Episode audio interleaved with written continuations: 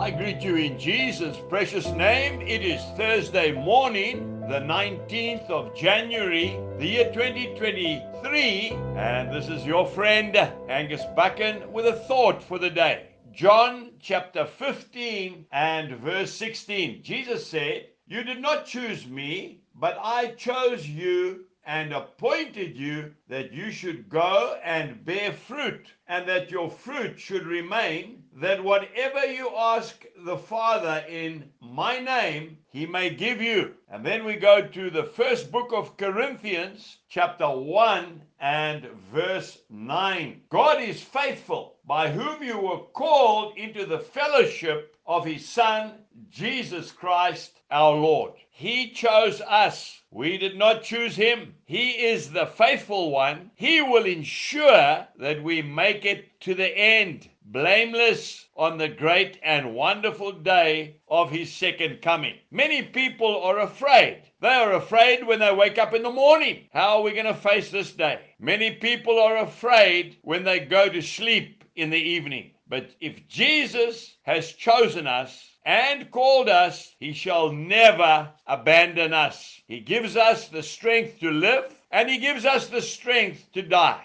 Do you remember that beautiful little story, Footprints in the Sand? One night a man had a dream. He dreamed he was walking along the beach with the Lord. Across the sky flashed scenes from his life. For each scene, he noticed two sets of footprints in the sand, one belonging to him and the other to the Lord. When the last scene of his life flashed before him, he looked back at the footprints in the sand. He noticed that many times along the path of his life, there was only one set of footprints. He also noticed that it happened at the very lowest and saddest times in his life. This really bothered him and he questioned the Lord about it. Lord, you said that once I decided to follow you, you would walk with me all the way. But I have noticed that during the most troublesome times in my life, there is only one set of footprints. I don't understand why then I needed you most you would leave me. The Lord replied, My son, my precious child, I love you, and I would never leave you. During the times of trial and suffering, when you see only one set of footprints, it was then that I carried you.